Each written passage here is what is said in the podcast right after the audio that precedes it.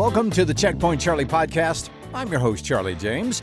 Uh, don't forget to like, subscribe, and share this podcast with all of your like-minded conservative friends, or uh, even even some of your uh, liberal-minded friends, if you will.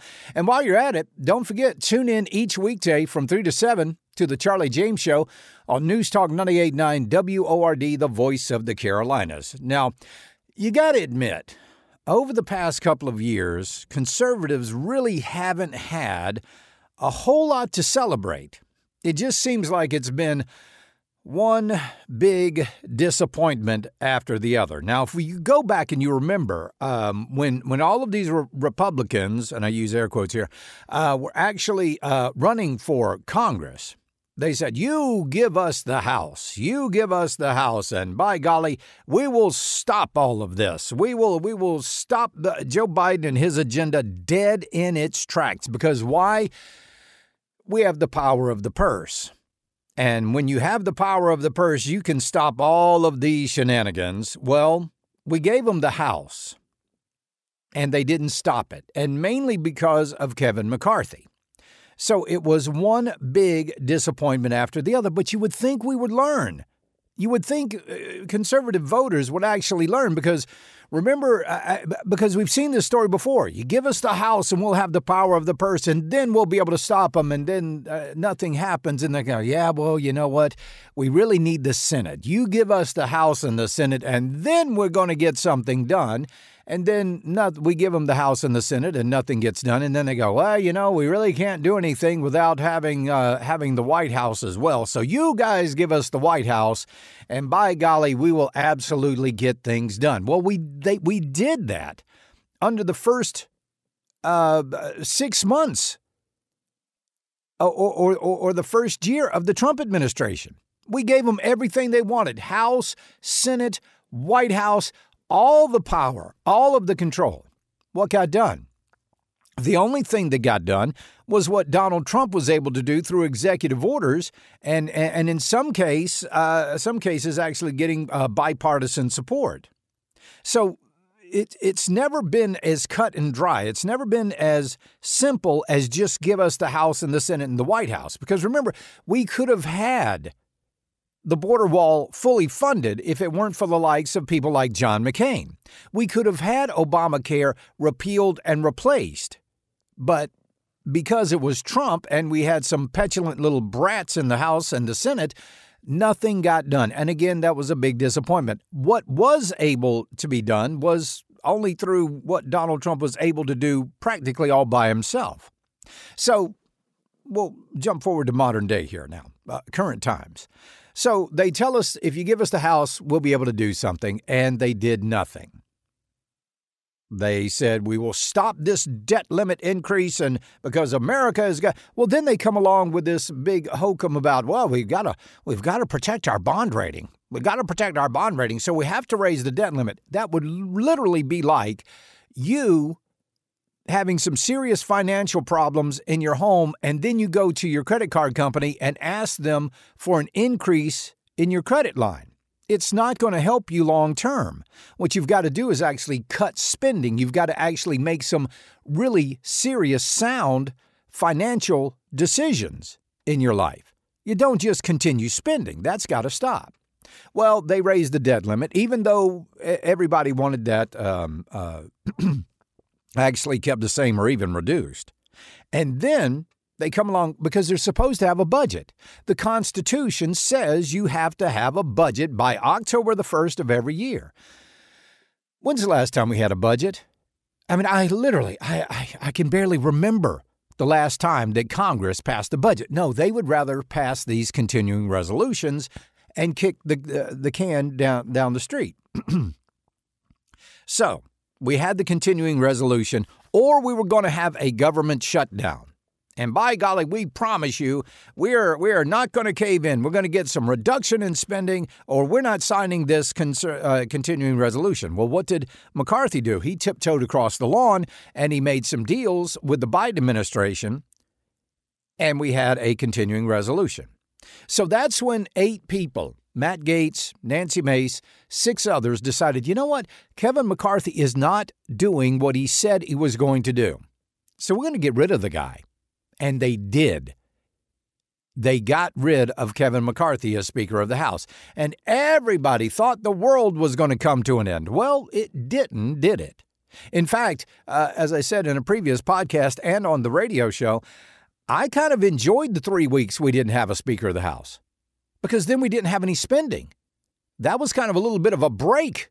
It was almost like tax free weekend uh, right before school uh, starts. I know, bad analogy, but still, it was kind of the same feeling that, hey, at least we're not spending money. And everybody was talking about chaos this and chaos that. There was no chaos. There really was no chaos. The only chaos was trying to find a new Speaker of the House.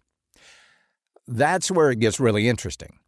Because you see, you had Kevin McCarthy, you had uh, Jim Jordan, you had Byron Donalds, you had uh, Tom Emmer, you had several other people that all wanted to be Speaker of the House. And I always had a sneaky feeling, always did, after um, uh, Jim Jordan was shot down, what, three times in, in the vote? I had a sneaky feeling that we were actually going to do a complete 360 and come right back to Kevin McCarthy. Because remember, Kevin McCarthy wanted everybody to everybody to ask him to be Speaker of the House. He said he wasn't going to run for Speaker. He wanted to be asked. Uh, basically, he wanted people to bow and scrape to him in order, oh, please, Kevin, oh, please run for Speaker of the House. We are doomed without you. Well, that didn't happen. So then Kevin McCarthy hatched a plan, and it was a very interesting plan. And it almost came to fruition. You see, behind the scenes, Kevin McCarthy was actually stabbing other candidates for Speaker of the House in the back, just like a slimy little weasel does.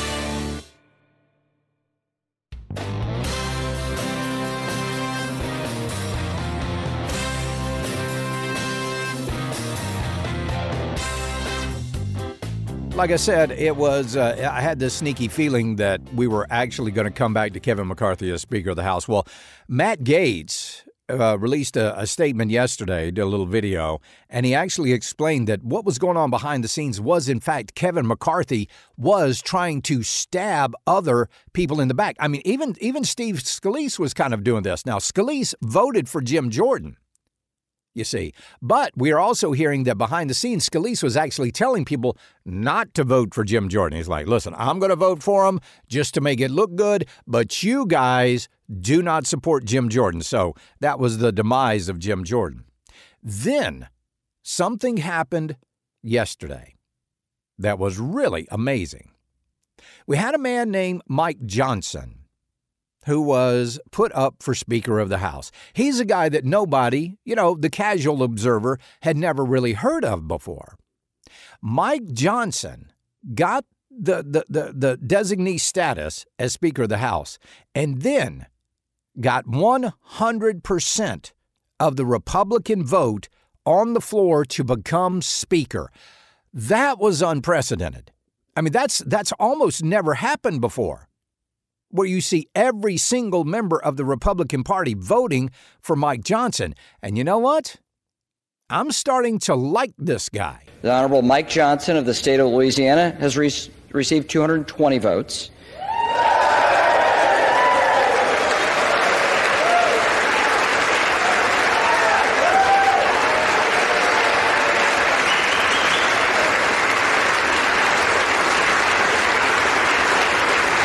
Therefore, the Honorable Mike Johnson of the state of Louisiana, having received a majority of the votes cast, is duly elected Speaker of the House of Representatives for the 118th Congress.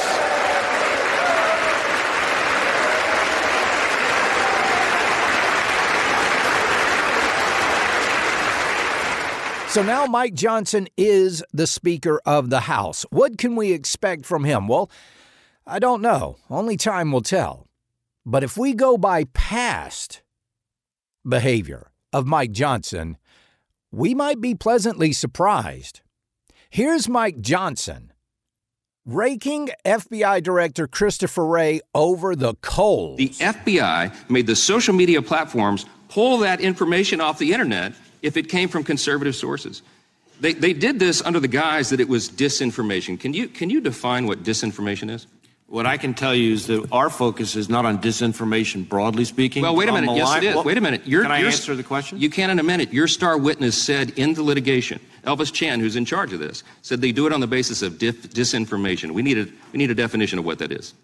Our focus is on malign foreign disinformation, that is, foreign hostile actors who engage in covert efforts to Mr. abuse Mr. our social media platforms, which is something that is not seriously in dispute. I have to stop you for phenomenon. time. That's not accurate. You need to read this court opinion because you're in charge of enforcing it. The court f- has found that, and Elvis Chan testified under oath in charge of this for you. He said 50%. He had a 50% success rate in having alleged election disinformation taken down or censored.